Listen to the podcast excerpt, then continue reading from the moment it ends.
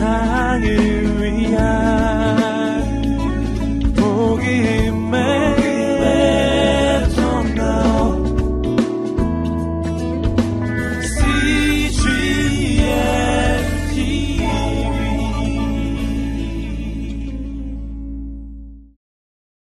우리 하나님 말씀 이 시간 함께 보도록 하겠습니다. 시편 42편 1절부터 14절의 말씀, 하나님 말씀 함께 읽습니다. 함께 교독하지요. 제가 먼저 1절 읽도록 하겠습니다. 하나님이여 사슴이 신의 문을 찾기에 갈급함 같이 내 영혼이 주를 찾기에 갈급하나이다. 내 영혼이 하나님 곧 살아계신 하나님을 갈망하나니 내가 어느 때에 나아가서 하나님의 얼굴을 배울까? 사람들이 종일 내게 하는 말이 내 하나님이 어디 있느냐 하오니 내 눈물이 주야로 내 음식이 되었도다.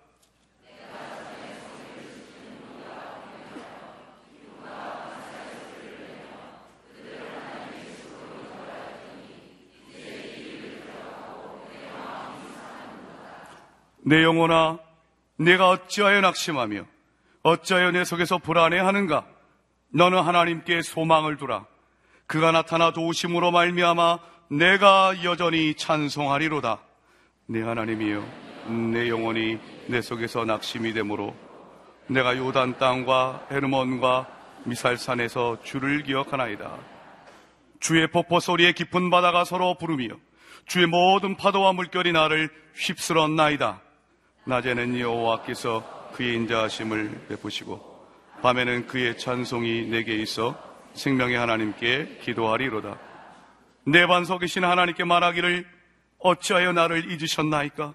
내가 어찌하여 원수의 압제로 말미암아 슬프게 다니나이까 하리로다. 내 대적이 나를 비방하여 늘 내게 말하기를 네 하나님이 어찌 있냐 하도다. 함께 읽습니다. 내 영혼아 내가 어찌하여 낙심하며 어찌하여 내 속에서 불안해하는가? 너는 하나님께 소망을 두라. 나는 그가 나타나 도우심으로 말미암아 내 하나님을 여전히 찬송하리로다. 아멘. 오늘 우리가 암송하고 또한 봉독한 20편 42편의 말씀은 수많은 성도들에게 사랑받고 또 고백되어지는 믿음의 시입니다.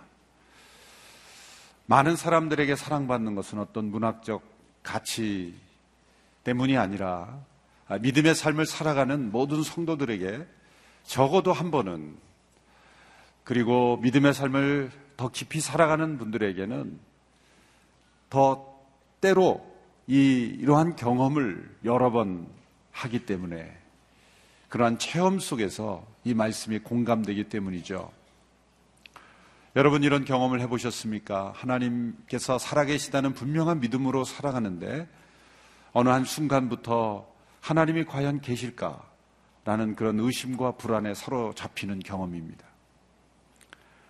하나님과 날마다 동행한다고 생각하는데 어느 순간에부터인가 하나님께서 임재하시는 그런 임재가 끊겨진 듯한 하나님이 나와 함께 하신다고 굳게 믿는데 그 믿음은 변함이 없는데 동행하시는 것이 아니라 왠지 모르게 하나님과 나와의 관계가 단절되어 있는 듯한 그러한 경험을 경험해 보신 적이 있는지요?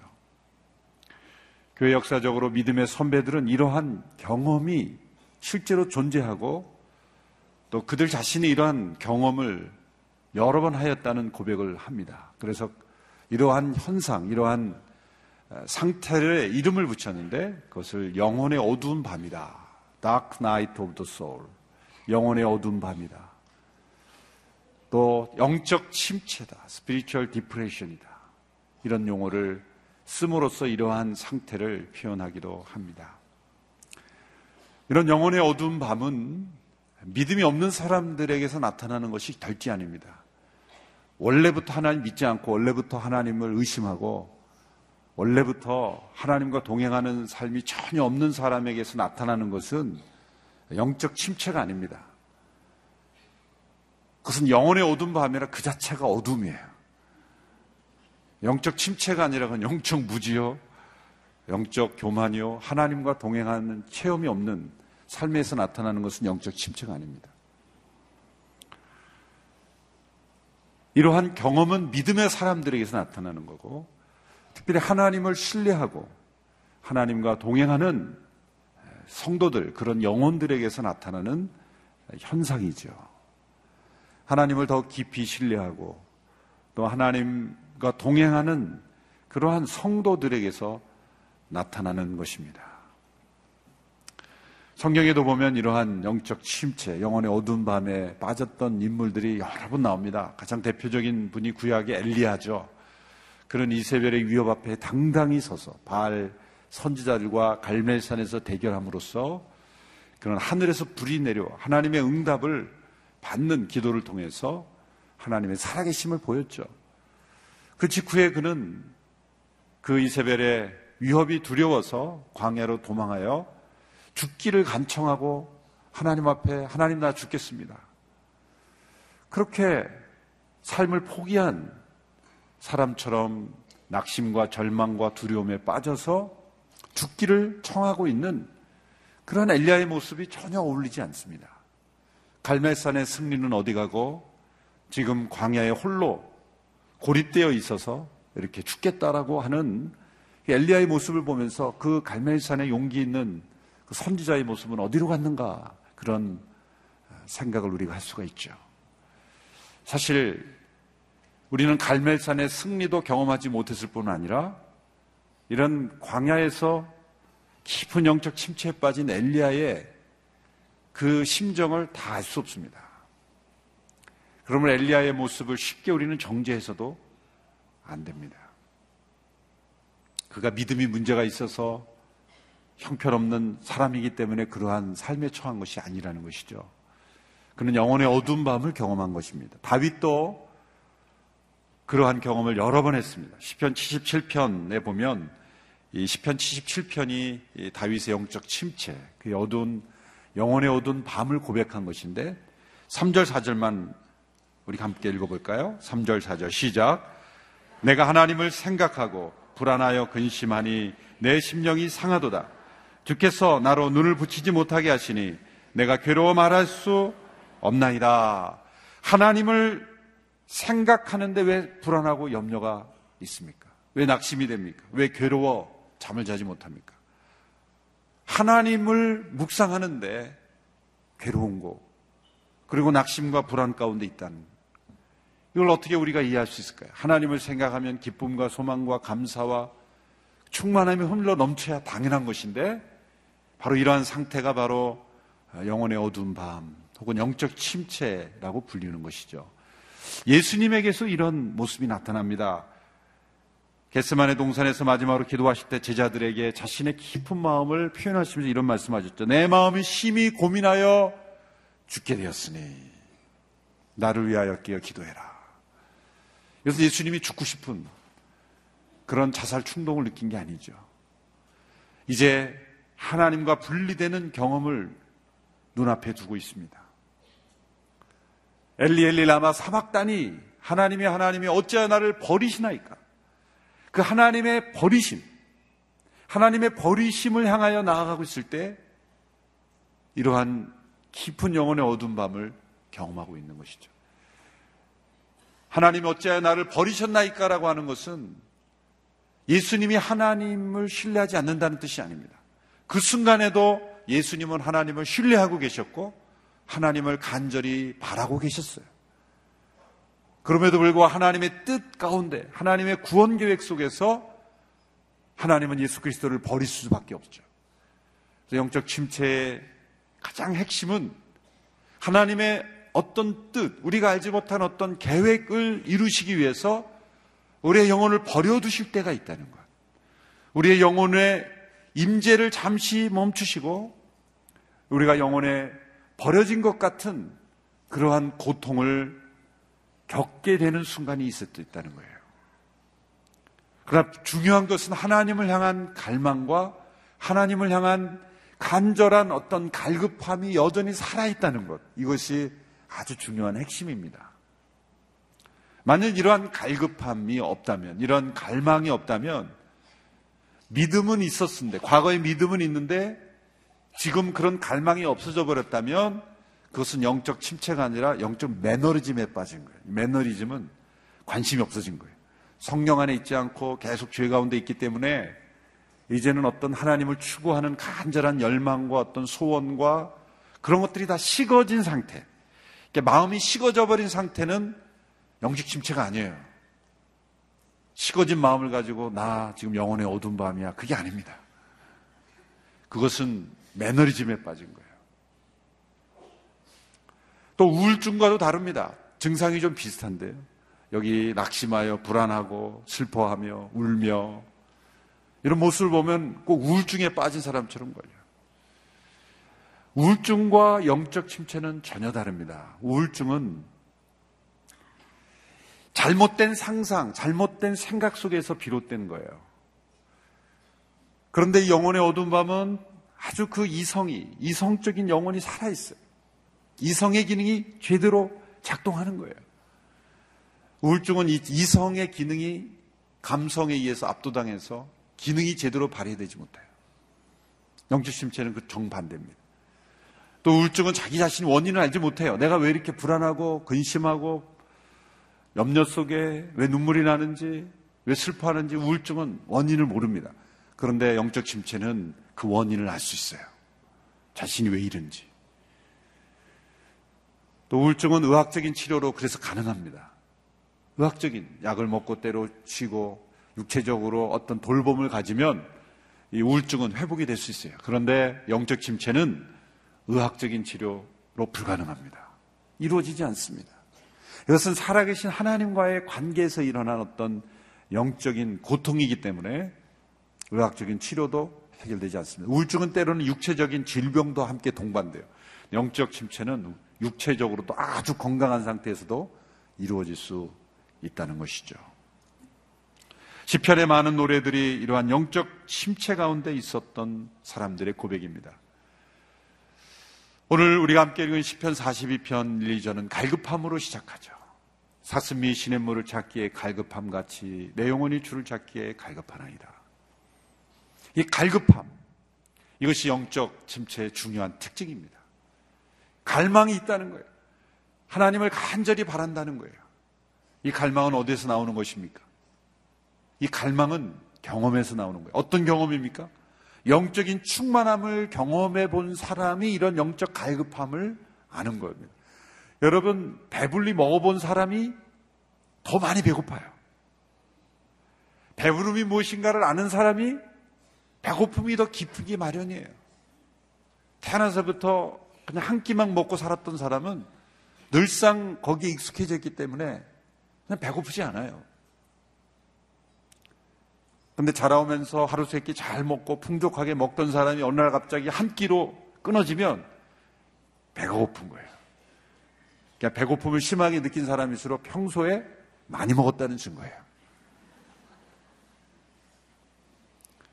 풍족함을 누려본 사람이 그 풍족함이 사라질 때 더 괴로운 법이에요. 평소에 풍족하지 않았던 사람은 뭐가 없어도 별로 고통스럽지 않습니다. 평소에 많은 것을 가지고 누린 사람은 갑자기 뭐가 없어지면 불안하고 염려에 사로잡히는 것이죠.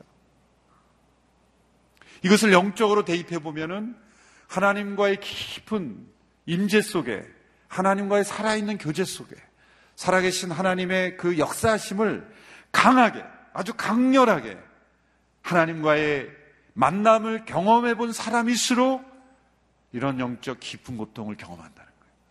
그러므로 갈급함이 있다는 것, 나에게 영적 갈망이 있다는 것은 그 이전에 하나님과의 살아있는 곳 이 관계 속에서 하나님의 임재를 깊이 누린 사람이라는 증거입니다. 그러므로 내가 갈급함이 있다는 것은 곧 그것은 영적으로 죽은 사람이 아니라 영적으로 살아있는 사람이라는 거예요. 은혜에 대한 갈급함이 있는 것이 은혜의 시작이라 그런 말이 있어요. 우리가 은혜를 받는 체험의 시작은 어디입니까? 갈급함으로 시작하는 거예요. 내 안에 갈급함이 없다면 그걸 고통스러워해야 돼요. 내 안에 갈급함이 있다면 그것은 하나님의 은혜의 시작인 줄로 믿습니다. 우리가 정말 고통스러워해야 될 것은 전혀 이런 갈급함이 없다는 거예요. 갈망이 없다는 거예요. 이런 갈망과 갈급함이 없다는 것은 무엇인가 영혼에 심각한 질병이 생긴 거예요. 그런데 갈급함이 있다는 것은 그 영혼이 살아있다는 겁니다. 잠시 하나님께서 그 임재하심을 거두시건 혹은 무엇인가 막혀 있던 어떤 하나님과의 살아있는 교제가 단절되어 있는 경험을 하고 있지만 하나님은 그것을 통해서 더 큰 하나님의 기쁨과 임재하심을 경험하게 해줄 줄로 믿습니다. 어떤 신학자는 이러한 형, 상황을 가리켜 이렇게 설명했습니다. 이것은 영혼을 알아둡게 만드는 질병이라고 부를 수 있다. 불안과 내적인 갈등에 시달리면서도 어떤 피조물에게서도 위로를 얻을 수 없는 상태이다. 어떤 사람의 위로, 권면, 또 사람의 어떤 도움이 전혀 해결되지 않는 오직 하나님의 임재하심에서만 해결될 수 있는 것입니다. 왜 이런 영적 침체를 하나님께서 허락하시는 겁니까? 이건 하나님이 허락하시는 거예요. 하나님이 잠시 그 얼굴을 가리우시는 거예요. 왜 하나님의 임재를 잠시 가리우심으로 이런 고통을 겪게 하고 왜 이런 갈망을 겪게 할까요? 어거스틴은 이렇게 신랑 신부의 비유를 통해서 이런 비유를 했습니다. 신랑이 잠시 떠나는 것은 신랑이 언제나 신부와 함께 있어 당연한 존재가 되지 않고 신부가 찾아다닌 만큼 더 큰 기쁨으로 다시 만나게 하기 위함이다. 더 큰 기쁨으로 다시 만나게 하십니다. 이런 영적 침체의 원인은 하나님이 잠시 자신을 숨기시기 때문 인 것이죠. 제가 예전에 한번 숨어 계신 하나님으로 설교한 적이 있었는데 또 못 들은 분이 많을 수 있으니까 잠시 그때 이야기를 인용하겠습니다. 여러분 잘하면서 숨바꼭질 한 번씩 다 해보셨죠? 숨바꼭질. 나는 수, 숨바꼭질을 해본 적이 없다. 내 인생에 난 그 처음 들어본 얘기다. 저는 숨바꼭질이 우리나라에만 있는 줄 알았는데 전 세계에 다 있더라고요. 가는 나라마다 여기 숨바꼭질 있습니까? 그랬더니 다 있더라고요. 네, 다 있습니다. 숨바꼭질은. 하여튼 돈 안 들고 뭐 아무것도 필요 없어요. 뭐 장비도 필요 없고 뭐 숨바꼭질 하는데 하여튼 숨을 수 있는 공간 심지어 사막에서도 할 수 있을 것 같아요. 사막에서도. 어디서든지 할 수 있는 것이고 돈 안 들고 그러면서도 즐거워하는 네. 그래서 이 순례를 정해가지고 술막 그 순례가 이게 눈을 감고 있잖아요. 이렇게 뒤로 들어서 눈을 감고 있으면 다 숨습니다. 그러면 이제 열을 세고 이제 찾기 시작합니다. 그러면 다 숨바꼭질해서 이제 사람들이 숨어요. 그럼 순례가 자꾸 다 찾으러 다니는데 의자 밑에서 숨고 뭐 탁자 뒤에도 숨고 또 뭐 이렇게 숨 커튼 뒤에도 숨고 숨습니다. 근데 숨바꼭질의 묘미는 어디 있냐면 찾을 수 있게 숨어야 돼요. 친구들이 술래를 눈 감겨 놓고 다 집에 가버려요. 술래는 열심히 찾는데 그 있으리라고 생각하는데 다 없고 다 집에 가버려요. 이거는 게임이 아니죠. 사기죠, 사기. 원수 되는 거죠. 숨바꼭질의 묘미는 찾을 수 있는 공간 안에 있어야 돼요. 그런데 신비로운 것은 참 신기한 것은 그 술래가 어떤 사람을 찾잖아요. 그러면은 놀래면서 좋아하는 거예요. 들켰는데 왜 좋아하는지 모르겠어요. 찾았다 그러면서 야 서로 좋아하는 거예요. 억울해야 되는데 발견됐는데 기뻐하는 거예요. 아이들이랑 숨바꼭질 해보잖아요. 그럼 어린 아이들이랑 자녀들이랑 해보면 부모들이 이 꾀가 많아가지고 찾기 귀찮으니까 아이들의 순진함을 이용하죠. 그래서 부모가 술래일 때는 이렇게 눈 감고 있다가 다 숨었니 물어봐요. 그럼 아이들은 순진해요. 네 숨었어요. 소리 듣고 찾아가는 거죠. 소리 듣고. 그러면은, 어, 그러면, 어, 엄마 아빠는 너무 대단, 어떻게 찾았냐고 말이죠. 자기가 대답한 줄은 새카맣게 잊어버리고. 역으로 그 아이가 이제 그 눈을 감고 술래가 되면 부모가 숨어요. 그런데 이 부모가 아주 고약해서 너무 정확하게 숨은 거예요. 장롱 안에, 옷장 안에 그냥 다 숨은 거예요. 문을 닫고. 근데 아이는 문을 닫고 이 옷장 안에 숨어 있으리라고 생각을 못 하는 거예요. 어딘가 보일 줄 알았죠. 보이는 모습을 생각하니 안 보이는 거예요. 그러니까 얘가 불안해가지고 막 울기 시작하는 거예요. 엄마가 어디 간 줄 알고. 그때 이제 엄마가 옷장 문을 삐걱하고 열어주는 거예요. 소리가 나는 거예요. 그래서 소리를 듣고 이제 옷장에 이렇게 온 겁니다. 보니까 발이 보여요. 그래서 옷장 문을 열고 여기 있다! 그러면은 막 이제 찾았다 드디어 막 그냥 울, 울, 울, 울면서 이렇게 만나는 거죠. 그러면 또 만나서 뭐 제가 상상 속에 한번 얘기해 본 건데 충분히 예상되는 거죠. 그 잠시 그 부모의 얼굴이 보이지 않아서 불안하고 이거 숨막꼭질을 시작했는데 갑자기 불안한 거예요. 그때 부모는 어떻게 합니까? 소리를 내주잖아요. 그냥 지나가면은 톡 기침을 하면서 어? 갑자기 그냥 기침을 해요. 걸럭걸럭 기침을 해요. 그럼 그 소리를 듣고 찾아요. 그러면 아이는요, 자기가 위대해서 찾을 줄 알아요. 부모가 힌트를 줬잖아요.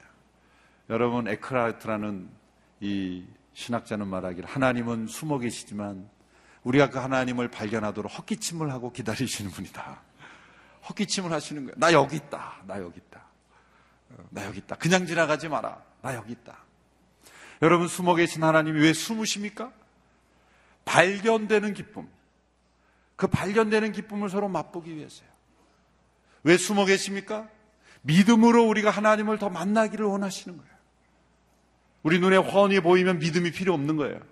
하나님 보이지 않으시기 때문에 우리가 더욱 믿음으로 하나님을 만나고 더욱더 하나님의 임재를 깊이 체험하고 우리와 만나는 기쁨을 누리시기 위해서 하나님은 숨기시는 거예요. 이러한 가운데 우리가 때로 고통스러운 불안과 근심과 하나님이 살아계시지 않는 것 같은 그런 그런 단절 속에서 고통스러워 할 수 있지만 그러나 중요한 것은 갈급함이 있고 갈망이 있다면 하나님은 언젠가 나타나신다. 하나님은 언젠가 회복시켜 주신다. 라는 것을 우리는 시편을 통해서 알 수가 있습니다. 이 시편 기자의 마음을 더욱 힘들게 한 것은 고통스럽게 한 것은 과거에 그가 하나님의 임재 가운데 사람들을 인도하였던 찬양과 예배 인도자였다는 거죠. 4절에 보시면 이렇게 고백합니다. 내가 전에 성의를 지키는 무리와 동행하여 기쁨과 찬송의 소리를 바라며 저희를 하나님의 집으로 인도하였더니 이제 이를 기억하고 내 마음이 상하는도다. 그의 마음이 더 상했던 것은 과거에 그가 하나님의 임재 가운데 사람들을 예배 가운데 인도하였던 인도자였다는 거예요. 그런 깊은 예배를 체험하고 인도하였던 인도자였기에 영적 갈망이 더 간절한 거죠. 더군다나 그는 대적들의 조롱과 비방 가운데 있습니다. 3절을 보십시오. 사람들이 종일 나더라 하는 말이 내 하나님이 어디 있느냐? 10절에도 보면 내 뼈를 찌르는 칼같이 내 제적이 나를 비방하여 말하기를 내 하나님이 어디 있느냐? 대적들의 조롱 가운데 있습니다. 과거의 길을 기억할 때도 낙심되고 대적들이 내 하나님이 어디 있느냐? 내 하나님이 어디 있느냐? 여러분 이것이 우리의 삶 속에 가장 고통스러운 질문이 되어야 되는 거예요. 너의 모습을 보니 하나님이 계시지 않는 것 같다. 너가 입술로 찬양하고 너가 고백했던 그 하나님이 도대체 어디 있냐? 너의 모습을 볼 때 하나님은 계시지 않는 것 같다. 여러분 이것이 우리가 들을 수 있는 최고의 충격적인 비방인 것입니다.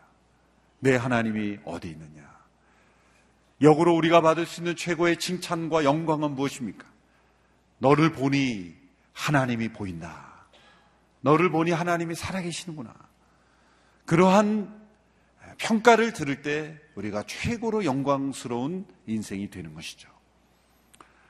그는 대적들의 비방 앞에 내 하나님이 어디 있느냐라는 그러한 어떤 그 사회적인 고립이죠. 서로 격려하고 우리가 서로 찬양할 때 형제의 모습 속에 보이는 하나님 영상 아름다워라 이런 찬양으로 서로의 임하신 하나님을 높이는 그런 관계를 잃어버린 거예요. 내 하나님이 어딨냐라는 비방 속에서 그의 영혼은 더욱 짓눌리고 있어요. 더욱더 그를 힘들게 했다는 것은 그가 지리적으로 물리적으로도 고립되어 있었다는 겁니다. 6절에 보면은 그의 이 물리적 공간적인 위치를 추정해 볼 수 있는 고백이 나오죠. 6절에 이렇게 되어 있습니다.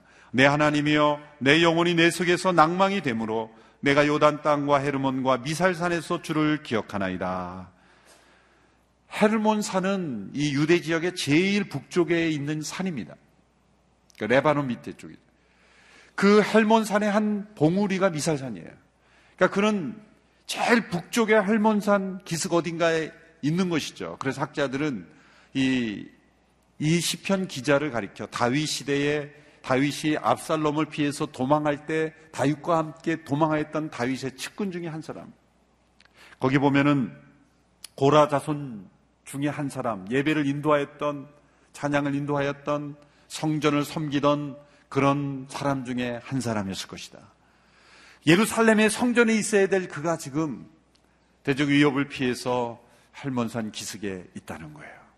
그것 자체가 그에게 고통이 또한 되었을 겁니다. 때로 여러분이 이렇게 예배당에 함께 모여서 예배하다가 저 멀리 어떤 출장이나 혹은 이민이나 예배당에 없는 곳에서 지내는 많은 성도들이 있어요. 그런 물리적인 함께 예배하던 처소를 잃어버린 함께 예배하던 장소에서 떠나 있을 때의 어떤 고통도 있어요.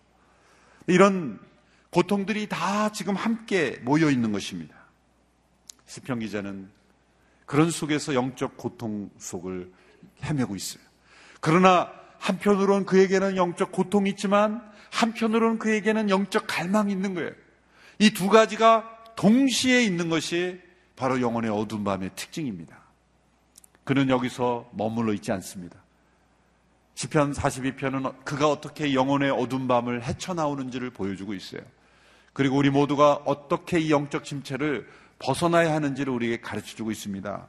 첫째로 그는 하나님께 부르짖으며 하나님께 나아가고 있어요. 이것 외에 다른 길은 없는 것이죠.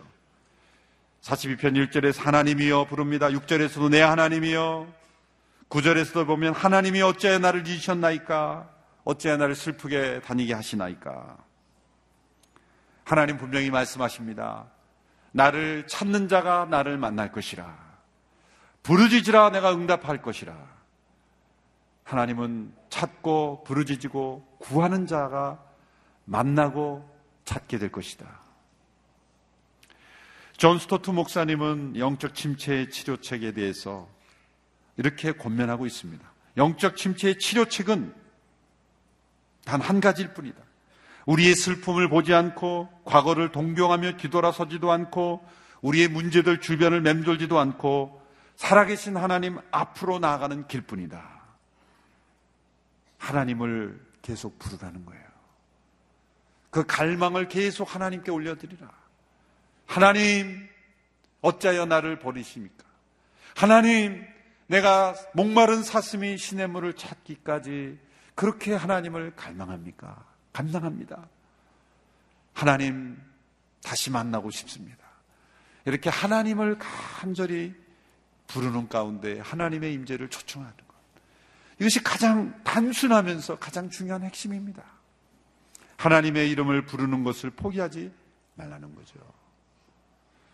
오늘 혹 영적 침체 가운데 빠진 영혼들이 있다면, 혹 그러한 경험 가운데 있다면, 하나님의 이름을 부르며 사실 많은 기도의 제목을 담지 않아도 그냥 하나님의 이름을 부르는 것만으로도 우리는 하나님의 임재 가운데 나갈 수 있는 것이에요. 그저 하나님 그분의 임재하심을 사모하는 초청, 하나님 그분만의 이름을 부르는 것.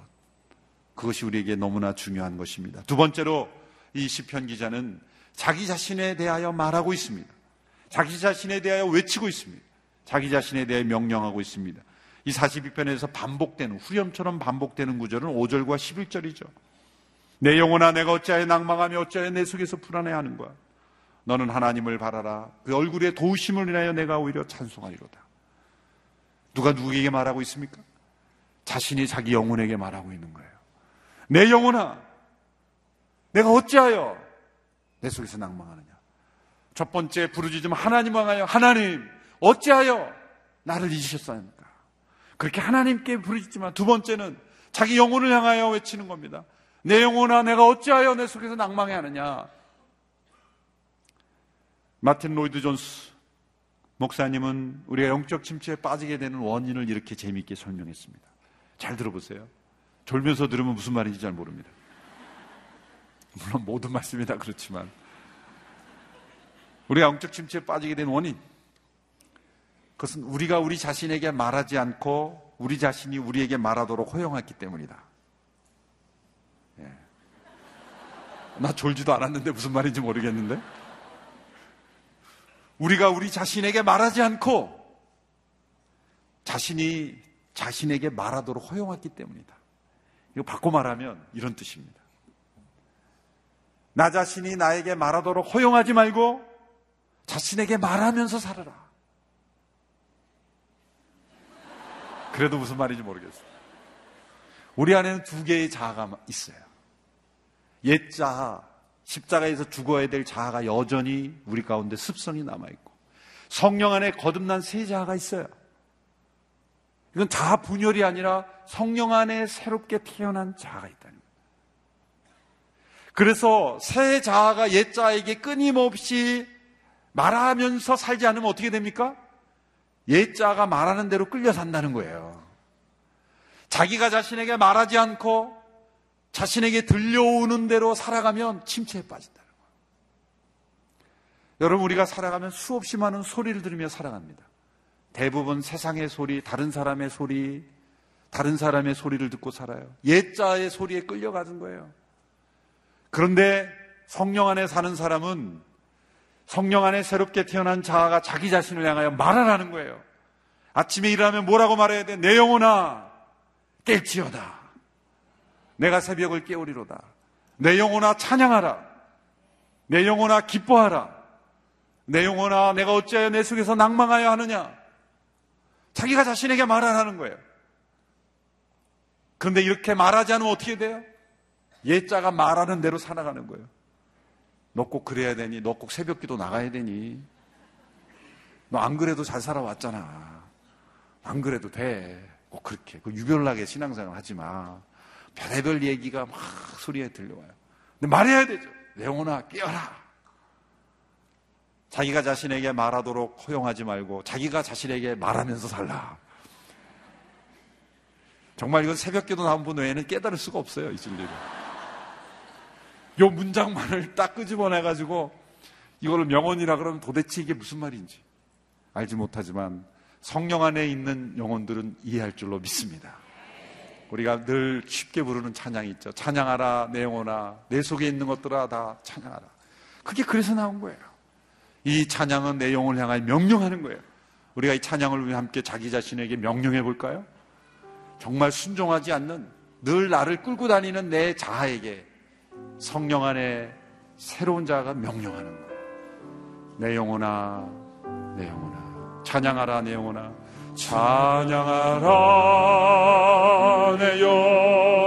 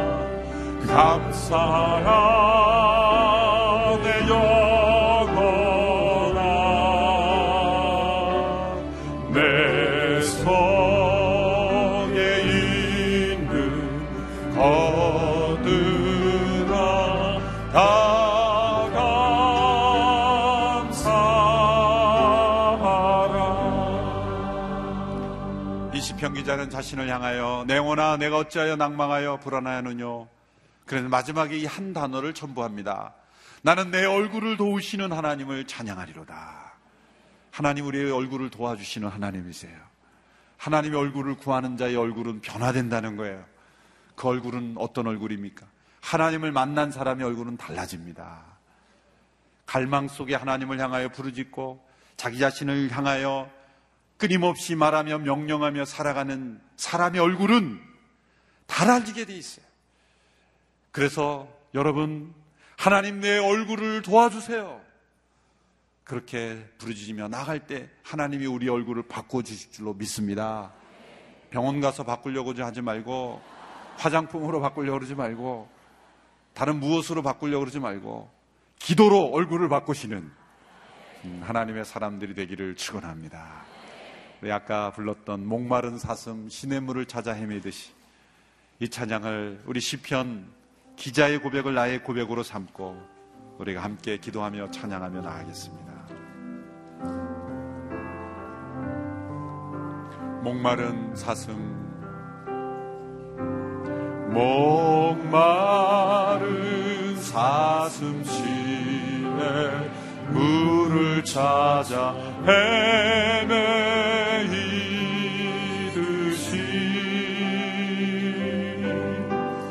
내 영혼 주를 찾기 내 갈급하나이다. 주님만이 나의 힘. 주님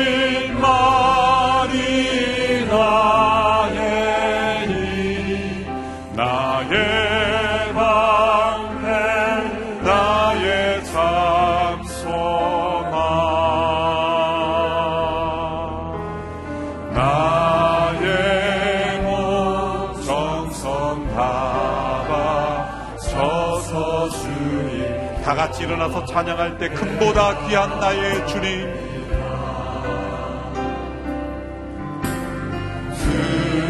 금보다 귀한 나의 주님 내게 반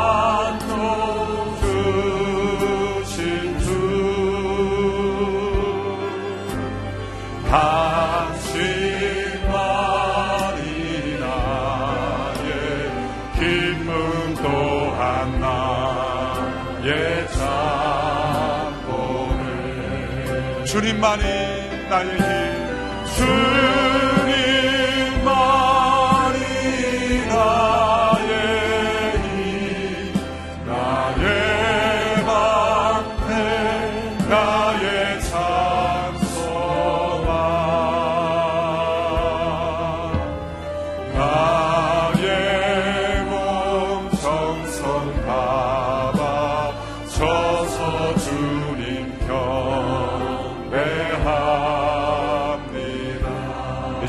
기도하며 나갈 때 하나님이 새벽 기도를 통해 나의 잃어버린 갈망을 회복시켜 주신 것을 감사합니다 하나님께 관심이 없어서가 아니라 하나님에 대한 갈망을 때문에 이 자리에 나왔습니다. 하나님에 대한 갈망을 잃어버렸으나 다시 회복하게 하심을 감사합니다. 주님, 내가 하나님을 잊은 것이 아닙니다. 주님 때로 내가 하나님을 향하여 더 간절히 나가지 못했을 뿐입니다. 나의 진심을 아시는 아버지 하나님, 이 새벽 기도회를 통하여 하나님을 향한 간절한 기도를 회복하기를 원합니다. 내 영혼을 명령하며 내 영혼을 다스리며 살아가기를 원합니다. 때로 나에게 이런 침체가 올지라도 영혼의 어두운 밤이 찾아올지라도 하나님을 향한 이 갈망을 포기하지 않겠습니다. 주여 내 영혼을 붙잡아 주옵소서 하나님 앞에 함께 기도하며 나가겠습니다. 하나님 아버지 사슴이 문을 찾아 갈급함 같이 아버지 앞에 나아갑니다. 아버지를 찾습니다. 아버지를 부릅니다. 아버지여 어찌하여 나를 잊으셨나이까? 어찌하여 하나님의 얼굴을 숨기십니까? 아버지 하나님 우리 모두 가운데 임재하여 주시옵소서. 우리의 얼굴을 도와주옵소서. 우리의 갈망을 받아주옵소서. 우리의 갈급함을 살피소서. 우리의 심령 가운데 찾아오셔서 말씀하시고 새롭게 하시고 우리 영혼 가운데 임재하시는 하나님의 임재하심을 경험하게 되기를 원합니다. 내 영혼아 어찌하여 내가 내 속에서 낭망하여 하느냐? 내가 어찌하여 불안해하느냐? 너는 하나님을 바라라. 나는 내 얼굴을 도우시는 하나님을 찬양하리로다. 고백하였던 시편 기자처럼 우리의 영혼을 향하여 명하며 우리의 영혼을 향하여 말하며 나가는 우리 모두가 되기를 원합니다. 주여 우리 가운데 갈급함을 잃어버린 영혼이 있다면 이 아침에 이 기도회를 통하여 우리의 영혼 속에 다시금 하나님을 향한 갈망을 갈망을 부리듯 일으켜 주시옵시고 우리 영혼이 갈급하게 하시며 하나님을 찾게 하시며 부르짖게 하시며 동행하게 하시며 인도하심을 경험할 수 있도록 우리의 모든 삶을 인도하여 주시기를 원합니다. 하나님을 사랑합니다. 하나님을 기뻐합니다. 하나님을 예배합니다. 하나님을 높여드립니다. 모든 경배와 찬양을 주 앞에 올려드립니다. 하나님 중심의 삶을 살기를 원합니다. 주님 우리 모든 성도들의 갈급함을 받아주시고 하나님께 사로잡힌 인생 될 수 있도록 역사하여 주시기를 간절히 원합니다. 주님 역사하옵소서. 살아계신 하나님, 사슴이 목말라 갈급함 같은 그 갈급함을 우리 허락하심을 감사합니다. 그런 갈망을 가지고 이 새벽에 나왔습니다. 때로 우리가 하나님을 잊은 것 같이 살지만 우리의 본심은 하나님을 더욱 사랑하기 원하는 우리의 마음인 것을 주께서 아십니다. 주여 이 새벽에 하나님을 갈급하여 하나님을 갈망하여 나온 영혼 영혼마다 그 하나님의 임재하심을 다시 회복시켜 주옵소서. 예전에 하나님과 깊이 동행하였던 그 기억이 우리를 괴롭게 하는 기억이 되지 아니하고 이전보다 더욱더 하나님을 사랑하고 동행하는 인생으로 변화되게 하여 주옵소서. 사람들로부터 내 하나님이 어딨냐라는 그런 조롱이 아니라 당신을 보니 하나님이 살아계신다고 하는 그런 고백을 들을 수 있는 우리 모두가 되게 하여 주옵소서. 낙심과 불안과 염려, 근심, 우울에 빠져 있는 우리 얼굴을 바꿔 주시옵시고 우리 얼굴을 도우시는 하나님을 찬양하며 나가기를 원합니다. 주님 이 새벽에도 우리 영혼을 향하여 명령했습니다. 내 영혼아, 내 영혼아 어찌하여 내 속에서 불안해하느냐? 너는 하나님을 바라라. 너는 하나님을 찬양할지어다. 내 영혼아 기뻐하라. 내 영혼아 찬양하라. 그렇게 명령하며 나가는 우리의 삶이 되게 하여 주옵소서. 이제는 우리 주 예수 그리스도의 은혜와 하나님의 사랑하심과 성령님의 교통 역사 인도하심이 영적 침체 가운데 버려두지 아니하시고 그 갈망 가운데 부르짖는 자를 다시 회복시키시며 일으키시며 인도하시는 그 하나님의 놀라우신 사랑과 성령님의 인도하심이 영원토록 함께 하시기를 간절히 축원하옵나이다. 아멘.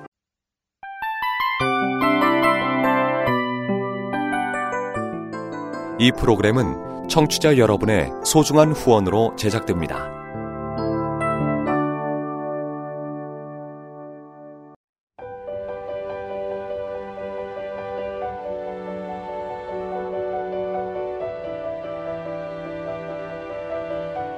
세상에는 수많은 교회들이 있지만 더 깊이 있는 말씀 강해를 찾기 위해 크기로만 교회를 선정하지 않습니다. 보다 좋은 영적 콘텐츠를 더 많이 나누기 위해 방송비를 받지 않습니다. 1년 365일 복음만 전하고 싶어서 우리는 광고를 하지 않습니다. 온누리의 복음을 땅끝까지 CGN TV와 함께 땅끝 성교사가 되주세요